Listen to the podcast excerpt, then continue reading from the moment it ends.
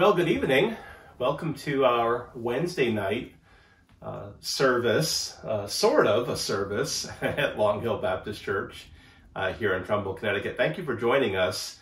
Uh, this is my second message that we're recording from my quarantine uh, here at the parsonage, uh, having been diagnosed with COVID on Christmas Eve, actually, that night uh, one of several people in the church who've been diagnosed recently. I praise God that everything is going well. My symptoms are resolving, and uh, that's the Lord. I'm thankful for that.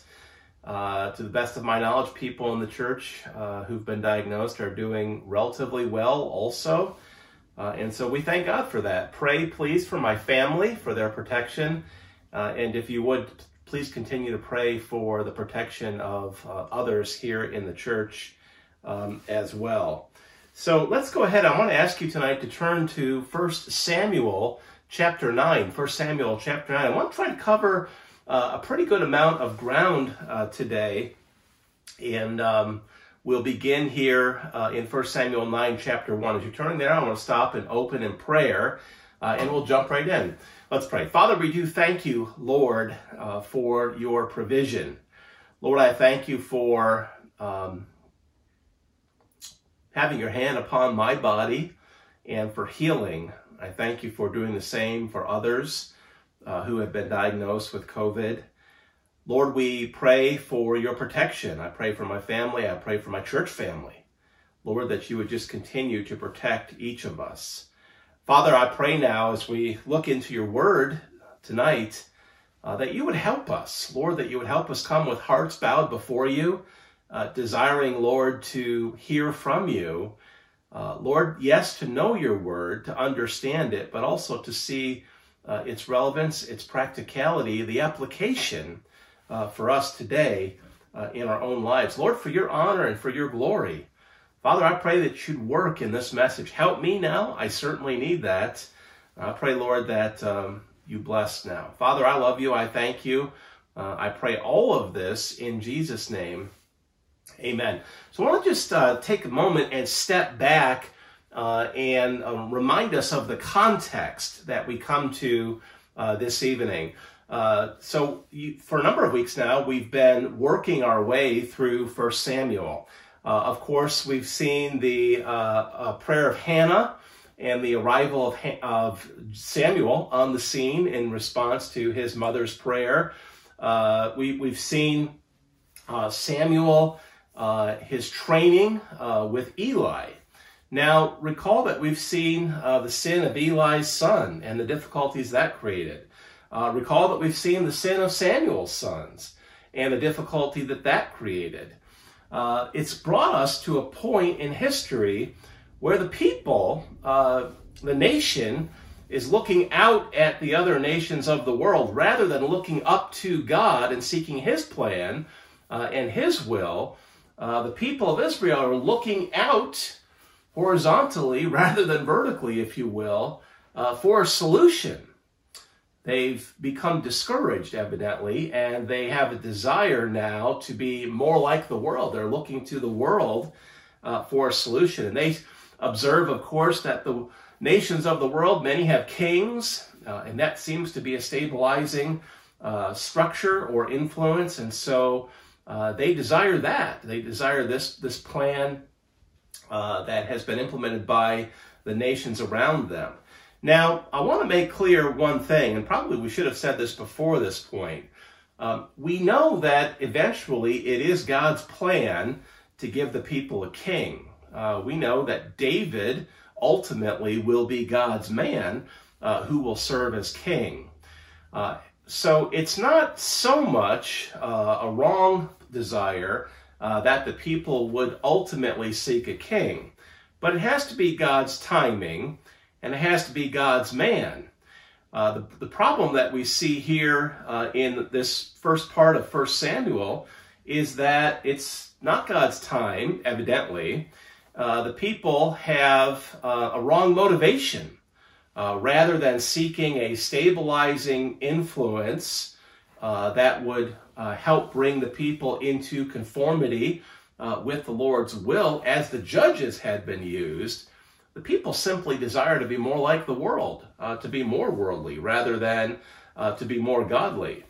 Uh, we'll see uh, today, assuming we get that far, that in addition to have a wrong, having a wrong motivation, they also employ wrong criteria. They're not praying and saying, God, who would you have us to uh, be our king?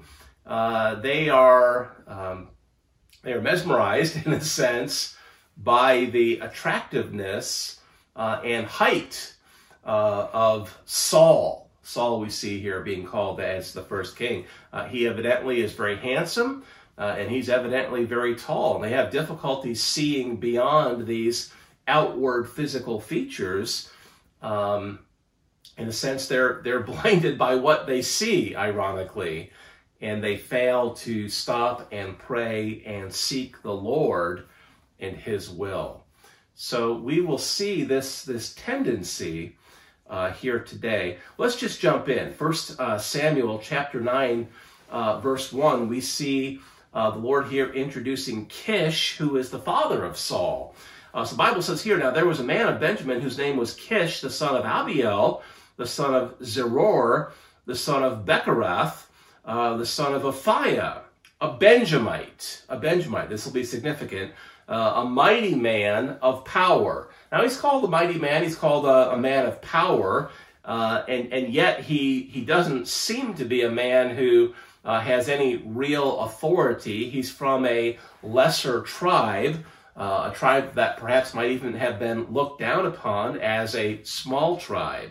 Uh, he's He's called a mighty man of power, and yet he's a man from a lesser tribe, uh, certainly not a tribe from which you would look to uh, produce a king. Well, in any event, uh, verse 2 introduces Saul, the son of Kish. Uh, this is our Saul, who of course will become first king. Verse 2 says this He had a son whose name was Saul, a choice young man, uh, and a goodly. Now, stop and just consider the word goodly for a moment. Uh, it's translated a number of ways. It has the it can have the idea of moral goodness, uh, but in context here, uh, with other we'll see in a moment other comments made regarding his physical appearance, uh, it would seem to be used in the sense of outward attractiveness. Uh, the word can be used in the sense of beautiful, or given that he's a male, we might say handsome. Uh, so he's called goodly, but in a sense uh, of outwardly goodliness or handsomeness. Uh, he's a choice young man and a goodly. Uh, the middle of verse 2 continues, and there was not among the children of Israel a goodlier, uh, perhaps most handsome person than he. From his shoulders and upward, he was higher than any of the people. So he was very tall. Uh, it's interesting, of course, that since uh, the advent of television and sort of the popularity of television, uh, the presidential candidate who has tended to win the election uh, has tended to be the tallest one. Uh, we are a people who very much um, are influenced by the outward appearance of others. Uh, we're influenced by attractiveness. We're influenced by height uh, it seems that we associate attractiveness and stature uh, with ability and perhaps even authority. Uh, and yet, of course, we understand that that is uh, certainly not always the case. So uh, I would remind us here to be aware of this tendency. Uh, just because someone looks a certain way does not necessarily mean uh, that they're a godly person doesn't necessarily mean they're a person of any particular ability uh, at all. Uh, of course, the old adage is don't judge a book by its cover. And that's a good principle. certainly one of the things that I believe the Lord is uh, bringing out and emphasizing in this passage uh, by having the Holy Spirit to inscripturate these observations uh, regarding Saul. They're here for a reason, and I, I believe they're here for the purpose of uh, showing us, revealing to us that the people ultimately chose Saul in part because of his appearance rather than his uh, qualifications, um, inward qualifications. Well, let's continue here. Uh, there's an account here beginning in verse 3 uh, Saul's family evidently has lost some donkeys. They're called asses here. Uh, they've gone missing. And so Saul's father sends Saul out together with a servant uh, to find the donkeys. It's on this trip, which evidently becomes a somewhat lengthy trip, covers some ground. Uh, it's on this trip, surprisingly, uh, where he's sent out on the lowly task of, of finding some donkeys, that Saul will ultimately meet up with Samuel uh, and be anointed and be chosen uh, as king. So that's a very unlikely situation, and yet it, this is the situation indeed. Uh, here at this part of Saul's life and, and up to and uh, beyond his anointing, here at this point in his life, we find him uh, to be fairly lowly, quite humble. Uh, he has a humble background, a humble disposition. Uh, you'll see this here. So uh, let, us continue. Verse 3 says, The asses of, of Kish, Saul's father, were lost. and Kish said to Saul his son, Take now one of the servants with thee, and arise, go seek the asses. So get out there and, and find these lost donkeys. Verse 2 continue, I'm sorry, verse 4 continues the account. He passed through Mount Ephraim and passed through the land of Shalisha, but they found them not. So they kept looking. Then they, they passed through the land of Shalim, uh, and there they were not. And he passed through the land of the Benjamites. This would be their the land of their tribe, uh, the land that uh, was assigned to the Benjamites. But they found them not. Now, uh, they searched and searched and searched throughout the land of the Benjamites, didn't find the donkeys.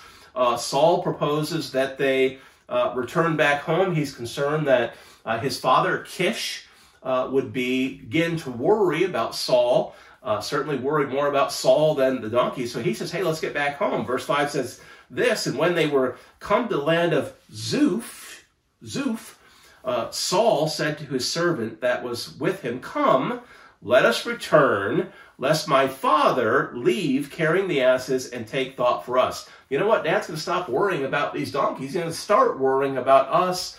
I don't want that. Uh, let's get back home. We, we didn't find them. Well, the servant has another plan. Uh, he's aware of a certain man of God. Uh, he'll be called a seer here. He's called a prophet. He says, Why don't we go and um, visit with this man of God, this prophet, this seer, uh, surely he'll be able to point us to the missing donkeys. Verse 6 says this uh, He said, The servant said unto him, Saul, Behold, now there is in this city a man of God, and he is an honorable man. He'll help us. Uh, all that he saith cometh surely to pass. Now let us go thither, peradventure, he can show us our way that we should go. Uh, we'll see eventually, of course, this is Samuel. Uh, Samuel has a reputation uh, for being a man of God. He has a reputation for knowing things that others do not know. Uh, he has a reputation for uh, giving prophecy, and that prophecy uh, comes to pass. Of course, that's the biblical way that you can identify true prophet of the Lord. His prophecies uh, come to pass. So uh, Samuel has this reputation. Uh, the servant of Saul is aware of this, and so he proposes, "Hey, let's go uh, meet up with Saul." Now, I want you to uh, to see here and to observe in all of this. Uh, it becomes abundantly clear that the Lord is working providentially in history here in this situation uh, to bring Saul into contact with Samuel uh, so that Saul can be anointed by Samuel uh, to be the first king of the nation. Now, we understand, we've already seen that uh, Samuel has given prophecy regarding the, the people's king, the choice of the people, uh, that there will be negative consequences. And yet, the Lord has already made clear to Samuel that he is going to permit this. So, this is uh, Saul uh, being brought into the path of Samuel uh, in the Lord's permissive will, uh, so that Samuel can, according to God's direction, uh, anoint Saul to serve as the first king. Uh, much could be said about um, why God is allowing this. certainly, one reason would be to teach the people a lesson. uh, to teach them that what they desire uh, is not necessarily what God desires. Uh, to teach them that their motivation for desiring something uh, is, is, has been an improper motivation and that they should be motivated more by what God desires than what they desire. Uh, to teach them ultimately that their criteria for choosing a leader uh, is not necessarily God's criteria. Uh, and that they do well to consider God's criteria. Of course, we understand God has laid out biblical criteria uh, for pastors of New Testament churches, and uh, we need to stand fast against uh, the tendency to choose pastors based on their attractiveness, their height, how well they speak. Uh, that might be an important practical consideration, but uh, it's more important that they be the man that God wants, who hold to right doctrine, uh, and who will uh, lead with right motives and, and be qualified by God's qualifications. that's, that's an important principle that we can easily bring into this passage here. So uh, Samuel is uh, providentially being brought into the path of Saul. Uh, God is setting the stage uh, for Saul to be anointed as king uh, God's, for God's purposes, in God's permissive will. Well, let's continue in verse 7. We see here that uh, Saul, who's still quite humble at this point, he's hesitant to go and seek the man of God because he has nothing to offer him uh, for his services. That's a good and honorable concern. Verse 7 says, Then said Saul to his servant, But behold, if we go, what shall we bring the man? Uh, for the bread is spent in our vessels. We've eaten all the food. And there is not a present to bring the man of God. What, what have we? He was concerned he has nothing to offer uh, Samuel for his services. That's legitimate. Uh, but verse 8, the servant comes back and answers Saul again and said, Behold, uh, see here, I have here at hand the fourth part of a shekel of silver. I've got some money. Uh, that will I give to the man of God to tell us our way. Well, okay, they have something to offer Samuel, so Saul is satisfied, uh, and they continue on. Uh, verse 9 simply explains that, um, well, let's read it. Before time in Israel, when a man went to inquire of God, thus he spoke, thus he spake, Come uh, and let us go to the seer for he that is now called a prophet was before time called a seer. Well, that makes sense. Uh, seer, the word seer, the underlying word has the same idea as the English word, of course. Uh, one who sees that which others perhaps do not. Uh, it could be seeing some future event. Uh, it could be seeing some uh, current event that others are not privy to have knowledge of. Of course, the uh, prophet who is a man of God his ability to do so is of God. It's through the revelation of God uh, that he possesses knowledge of things that others do not. So, uh, seer or prophet, uh, the Bible explains they are uh, the same. They are the same. Well, in verse 10, uh, Saul and his servant arrive at their destination. verse 10 says this Then said Saul to his servant, Well said, come, let us go. So they went unto the city where the man of God was. Verse 11, and as they went up to the hill, um, up the hill to the city, they found young maidens going out to draw water and said unto them, Is the seer here? Is the prophet here, the man of God? Uh, and they answered them, verse 12, and said, He is. Behold, uh, he's before you. Make haste, hurry now, for he came today to the city, for there is a sacrifice of the people today in the high place. So uh, evidently, it was a religious uh, holy day. It was a feast day, a festival day. Uh, people were about to make a sacrifice, um, and the Bible says, "In the high place."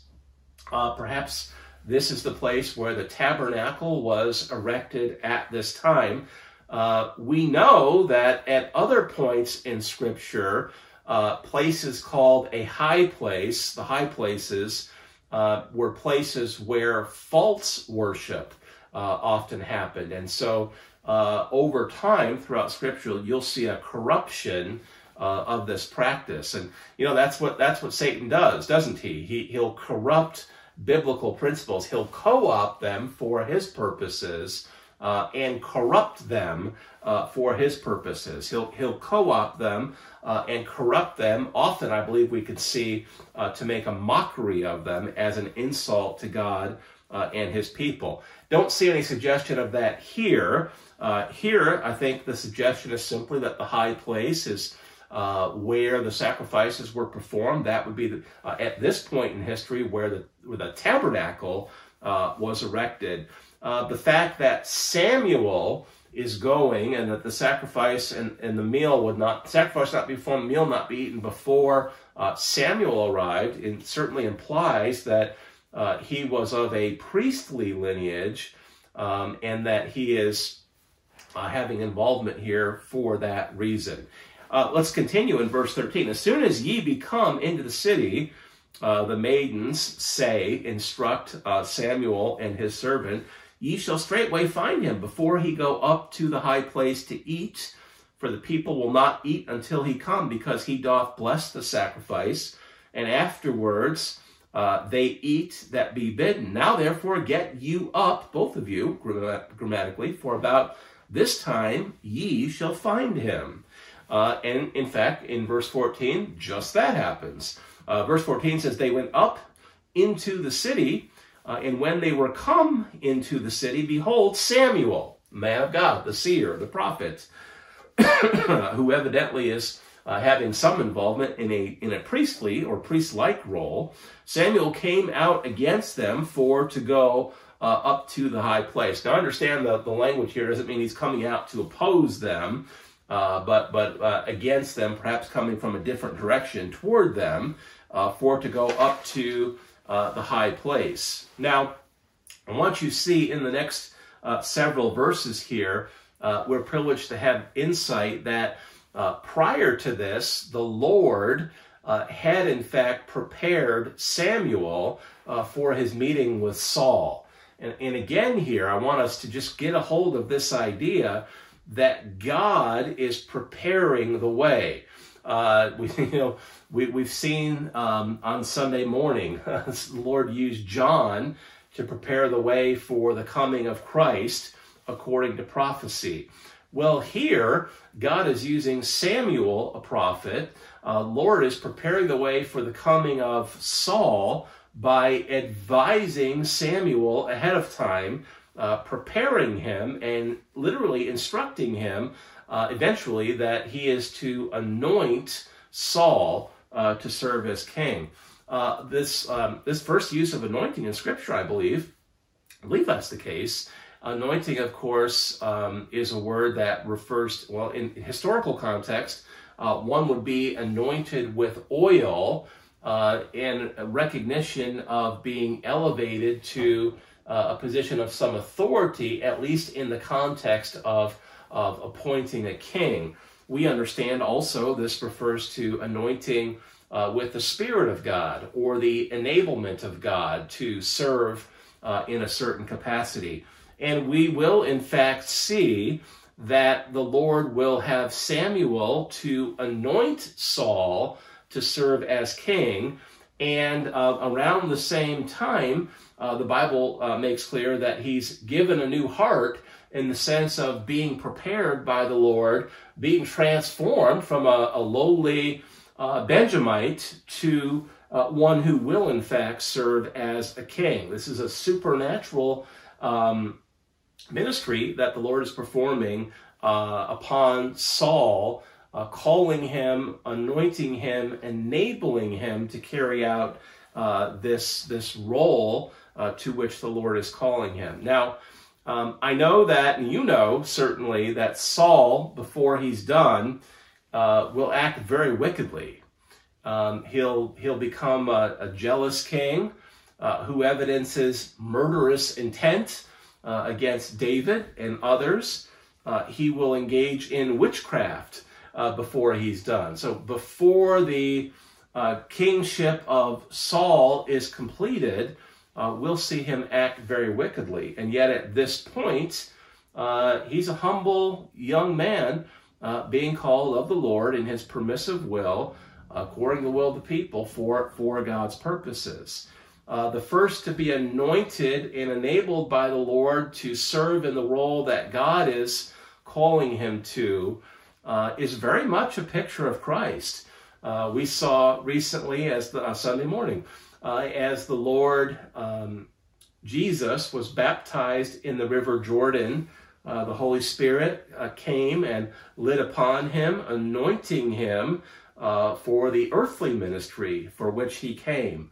Uh, and so I want you to see that even though Saul turns out to be a wicked king, uh, there's a very real sense in which, uh, at his anointing for service as king, uh, he's a type of Christ, uh, one who foreshadows Christ.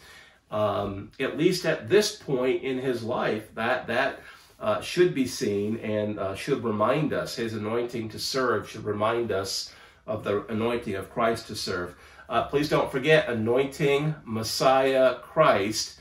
Uh, they all have the same idea. Anointed one, Messiah, uh, Christ, all refer to the anointing, the preparation of the Lord uh, for service. Well, that's a lot to say uh, as we continue here, but uh, let's go ahead and do that. In, in verse 15, the Bible says, Now the Lord had told Samuel in his ear uh, a day before Saul came. The Lord had prepared Saul, somehow told him in his ear. Perhaps the Lord literally spoke into his ear. Uh, the Bible says the Lord had told Samuel, verse 15, in his ear, day before Saul came, saying, Tomorrow about this time I will send thee a man out of the land of Benjamin, and thou shalt appoint him to be captain. Uh, the word captain here is the same idea as it would have in a sort of modern military sense, one who uh, exercises authority over others. Uh, here it just has kind of the general sense of one who will rule uh, in a general sense over my people, Israel. Uh, he's to be anointed to rule over the Lord's people,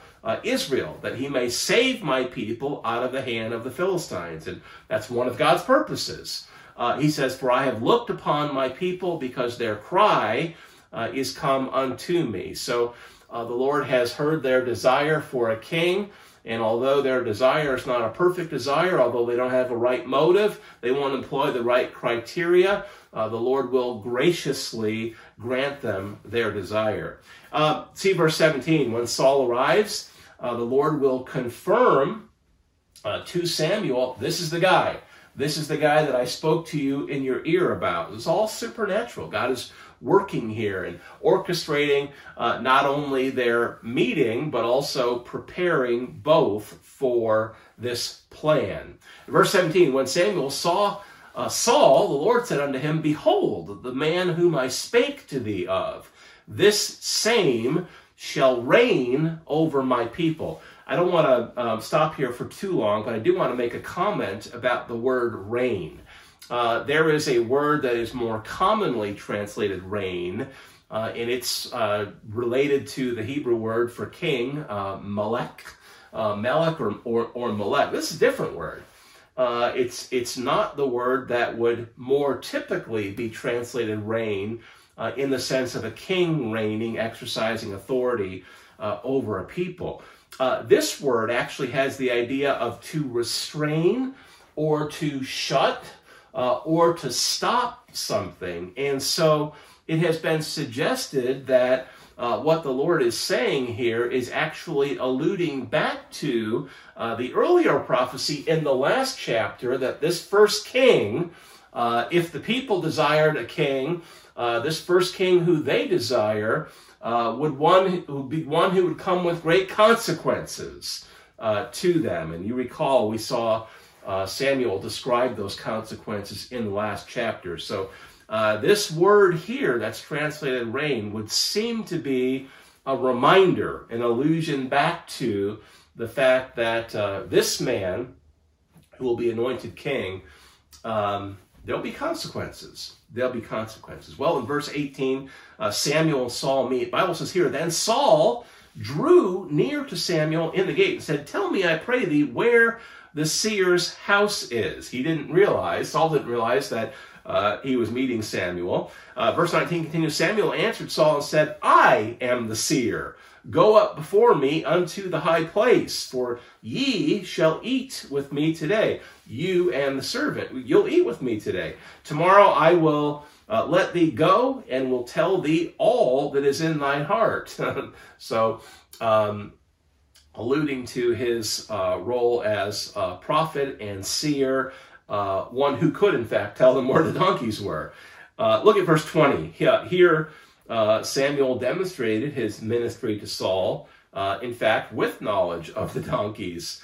he's not mentioned the donkeys to Samuel, and yet Samuel uh, somehow possesses knowledge. Well, uh, Samuel, uh, the Lord evidently has revealed this uh, information to Samuel so that he could uh, authenticate his role as a man of God, the one who Saul should in fact be seeking. Verse 20 says this And as for thine asses that were lost three days ago, uh, set not thy mind on them, for they are found. So this puts Samuel, forgive me, this will put Saul uh, at ease. Hey, your donkeys have been found. Uh, everything's going to be okay. You can relax.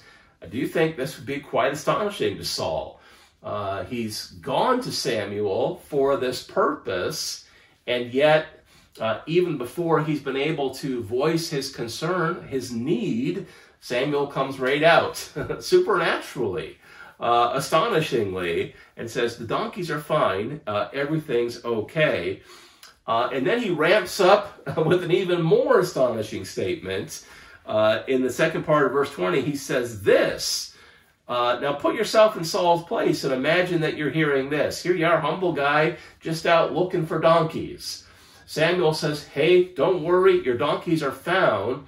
And then he says this to Saul, and on whom is all the desire of Israel? Is it not on thee and on all thy father's house? Um, what? What do you mean by that, Samuel, uh, man of God?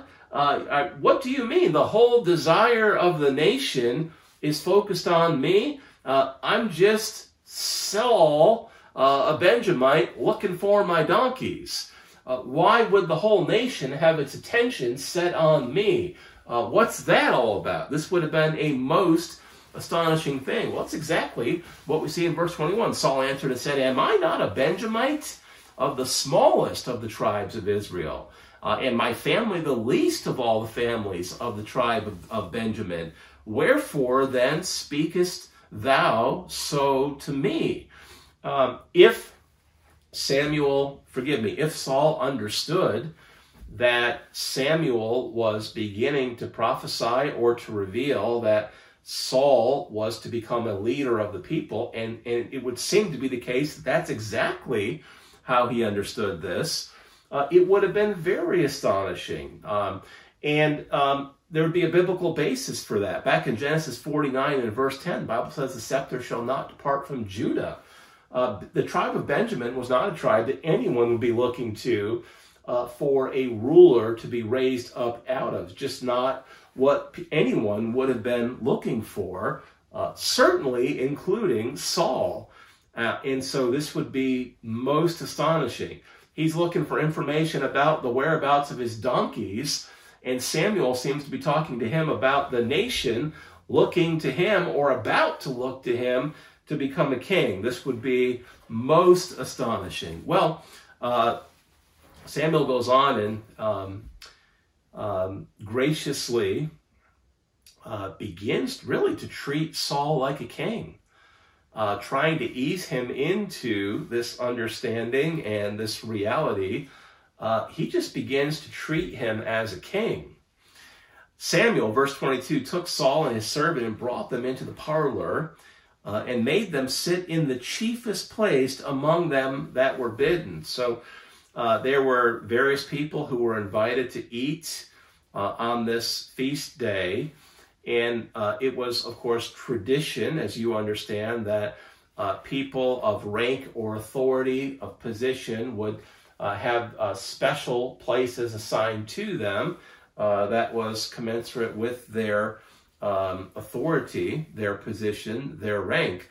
Uh, here, uh, Samuel uh, is placing Saul, the donkey searcher, uh, in a seat that is the chiefest place amongst the guests. uh, amongst the end of the verse says, amongst the 30 that were there. Uh, he is literally beginning to treat him uh, as one who would be called to serve as king. Verse 23 Samuel said unto the cook, Bring the portion which I gave thee, of which I said unto thee, Set it by thee. So, uh, evidently, the day before uh, Saul arrives, uh, Samuel had the cook to prepare uh, and reserve uh, a special uh, meal, uh, the, the choicest portion of the meat that would be served that day for this one who would come, this one who the Lord had spoken to Samuel in his ear. he understood that he would be called to position of great authority. Samuel was to anoint him. Samuel didn't doubt that. He, he didn't doubt that. He had a great faith that what God said to him would come to pass. And so he puts his faith into action. He tells the cook to prepare a special meal uh, for this man who would come and this one who would be the Lord's choice uh, in his permissive will uh, at this time. Uh, Samuel is acting on faith that what God said would happen was in fact going to happen. Listen, we have choices to make every day. Uh, do we live according to our faith in what God has said will happen, or do we just kind of live? Do we choose to live our life, for example, uh, re- remembering, remembering that the Lord has said that each of us will stand before Christ. Saved people will stand before Christ at the judgment seat, uh, where uh, not our sin will be judged, but rather our service, uh, our motivation for service, the character of our service, uh, the faithfulness of our service will be judged uh, and rewarded. Do we choose to live out that faith with service that is performed with the right motive and a right heart? Uh, or do we just kind of go about our day living our lives without uh, much consideration for what God has said? Well, right here, Samuel is uh, evidencing that he believed what God said and that he should act according to what God said. Not just that he should do that, he actually did that. Uh, Lord, help us to have the same heart. When, when you reveal aspects of the future eschatologically that have implications for how we should act today, uh, Lord, give us a heart to do that. Help us to actually do that. That's what Samuel did. Well, verse 24 says the cook took up the shoulder, that special portion of the meal, uh, and that which was upon it set it before Saul. And Samuel said, Behold, that which is left I set it before thee, and eat, for unto this time hath it been kept for thee, since I said, I have invited the people. So Saul did eat with Samuel that day. Um, it was set aside for him because Samuel believed uh, what the Lord had said. Verse 25 and uh, several verses here, we see the Lord just um, knitting Saul and Samuel together, giving them opportunity uh, to become more acquainted. And eventually, this is leading up to, of course, um, the uh, eventually the anointing of, of Saul. Uh, verse 25 says this When they were come down from the high place into the city, Samuel communed with Saul upon top of the house. That was a common place to go and fellowship. Of course, it was a very uh, warm climate most of the year, at least, uh, much of the year, we might say. Uh, and the top of the house, the houses uh, evidently had flat roofs, and that was a place where you could go and kind of get away and maybe get a little breeze uh, and a little bit of relief from the heat of the day. Uh, verse 26 continues, they arose early, so that they were there for time. Uh, the morning has come. They arose early as it came to pass about the spring of the day. Spring of the day would be the dawn, sunrise uh, that Samuel called Saul to the top of the house, saying, Up, come on up, uh, that I may send thee away. And Saul arose, and they went out, both of them, he and Samuel, abroad. Verse 27 continues, And uh, as they were going down to the end of the city, Samuel said to Saul, Bid the servant pass on before us. Let your servant go on before us. I want to talk to you. And he passed on But stand thou still a while, that I may show thee uh, the word of God. Uh, so, Lord has brought these two men together uh, Saul uh, and his servant, and Samuel, the man of God, servant of God. And now uh, Samuel says to Saul, Hey, I need to share, share with you some things that God has revealed to me. God has created, He's worked sovereignly to create an opportunity for uh, Samuel to convey uh, the plan to Saul. And let's just march right into verse um, 1 of chapter 10 and go just a little bit further. I realize we're covering a lot of ground here, but let's, let's go just a little bit further here. Uh, verse 10, the Bible says, Then Samuel took a vial of oil and poured it upon his head and kissed him and said, Is it not because the Lord hath anointed thee to be captain? You understand, ruler of the people, uh, ruler over his inheritance. Uh, and so Samuel has said, Hey, let the servant go on, stop here, let's talk. And uh, he takes out the anointing oil and begins to anoint Saul. Uh, this would have been uh, understood by Saul as something very special, something quite unexpected. Um, Samuel begins to prophesy uh, in verse 2. He says, When thou art departed from me uh, today, then thou shalt find two men by Rachel's sepulchre in the border of Benjamin uh, at Zelzah. Uh, and they will say unto thee, The asses which thou wentest to seek are found, and lo, Thy father has left the care of the asses and sorroweth for you, saying, What shall I do for my son? Then, verse 3, chapter 10, verse 3, then shalt thou go on forward from thence, and thou shalt come to the plain of Tabor, uh, and there shall meet three, meet thee, forgive me, meet thee three men going up uh, to God to Bethel, one carrying three kids, goats, another carrying three loaves of bread, another carrying a bottle of wine, and they will salute thee and give thee two loaves of bread, which thou shalt receive uh, of their hands. Samuel just continues to prophesy. He's uh, authenticating uh, his identity as a man of God, a seer, um, a, um, a prophet, uh, giving prophecy, and the, uh, the, if you will, the coming to pass, the, the fulfillment of this prophecy will just continue to build Saul's confidence that uh, this man is, in fact, a prophet of God, uh, and that what he says is of God. In verse 5, the Bible continues, um, Samuel continues, After that thou shalt come to the hill of God, where is the garrison of the Philistines, and it shall come to pass when thou art come thither to the city that thou, thou shalt meet a company of prophets coming down from the high place with a psaltery and a a tabret and a pipe and a harp before them, uh, and they shall prophesy. This hill of God mentioned here is uh, probably uh, where the Ark of the Covenant had been located at uh, Kirjath, uh, Kirjath Jearim, uh, back in chapter 7. Samuel continues to prophesy.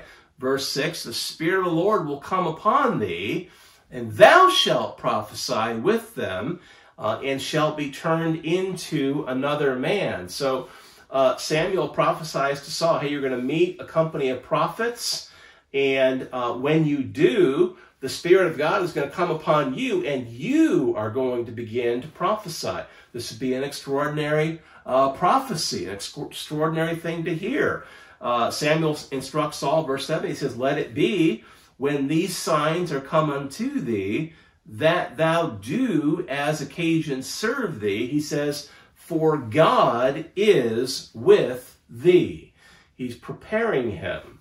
He's prophesying to him. He's promising to him that God is with him. He's um, encouraging him that what God is calling him to do, God will prepare him to do. Look back at the end of verse 6. He says, Thou shalt be turned into another man. Uh, what an extraordinary thing to say. He wants him to understand that what God is calling him to do, God will prepare him to do. I want to see two more verses and we're done.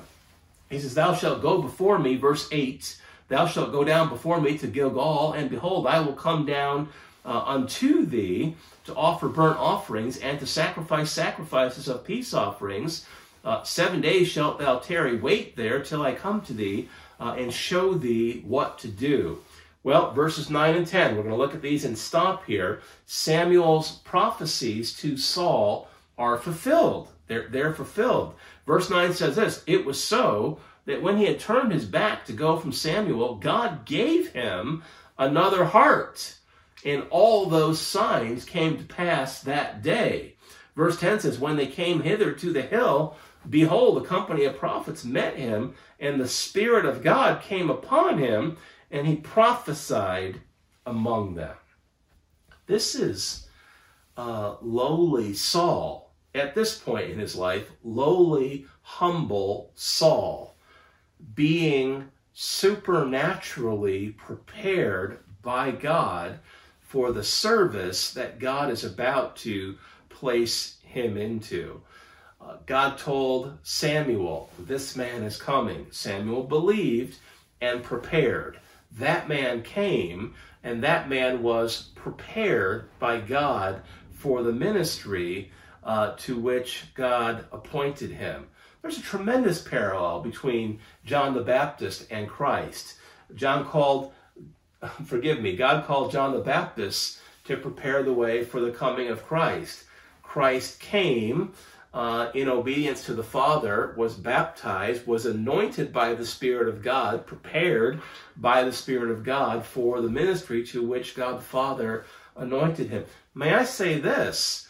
Uh, God is still in the business of calling people to specific places of ministry.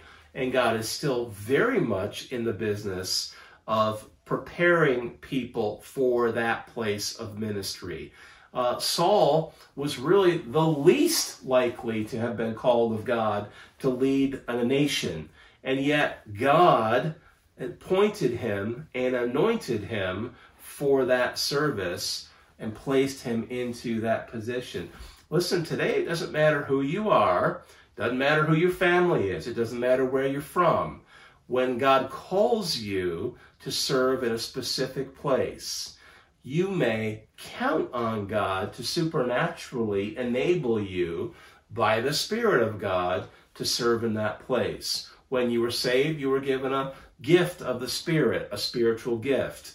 When you are uh, yielded, we know the fruit of the Spirit and the filling of the Spirit. We have everything that we need, uh, despite the fact that it seems practically impossible to serve God uh, in a place that He calls us to. God has prepared us. God does equip us, and you can count on that. Praise God for that. Let's stop there. Father, thank you Thank you for the amazing truths uh, that we see alluded to here in this passage today. Lord, I thank you for uh, the privilege to see that although uh, it seemed profoundly unlikely that Saul would lead the land, lead the people, uh, Lord, you made that possible. You made that possible. Father, it may seem equally unlikely that you would call any of us to serve you in any significant way. But we understand today you call each of us, all of us, who've been saved and baptized into a church to serve you in an uh, amazing way. Lord, we we feel unworthy apart from you, and I understand today we are indeed unworthy, unable apart from you. Uh, you enable us supernaturally by thy Spirit. Lord, help us to trust you uh, help us to depend on you. Help us to look to you for your leading and to trust you for your enablement to serve you however you may call us. Lord, as we look ahead to this new year, uh, considering opportunities to serve, I pray you give us a heart to just uh, bow before you and pray, Lord, how would you have me to serve you? Lord, what opportunities and needs exist in our church? God guide me, direct me, uh, move me in my heart, and, and equipped me, burden me to serve you and to trust you for all that I need to do so. Lord, I love you. I thank you. I pray all of this now in Jesus' name. Amen. Thanks for joining us to, um, tonight. Uh, we'll uh, be posting a message again on Wednesday, uh, forgive me, Sunday morning. And uh, we'll come with more updates before then. But just please continue to pray. Uh, keep uh, keep me in prayer, my family, and others in the church. Just continue to pray. We'll look to God for all that He will do. All right. Thank you. God bless.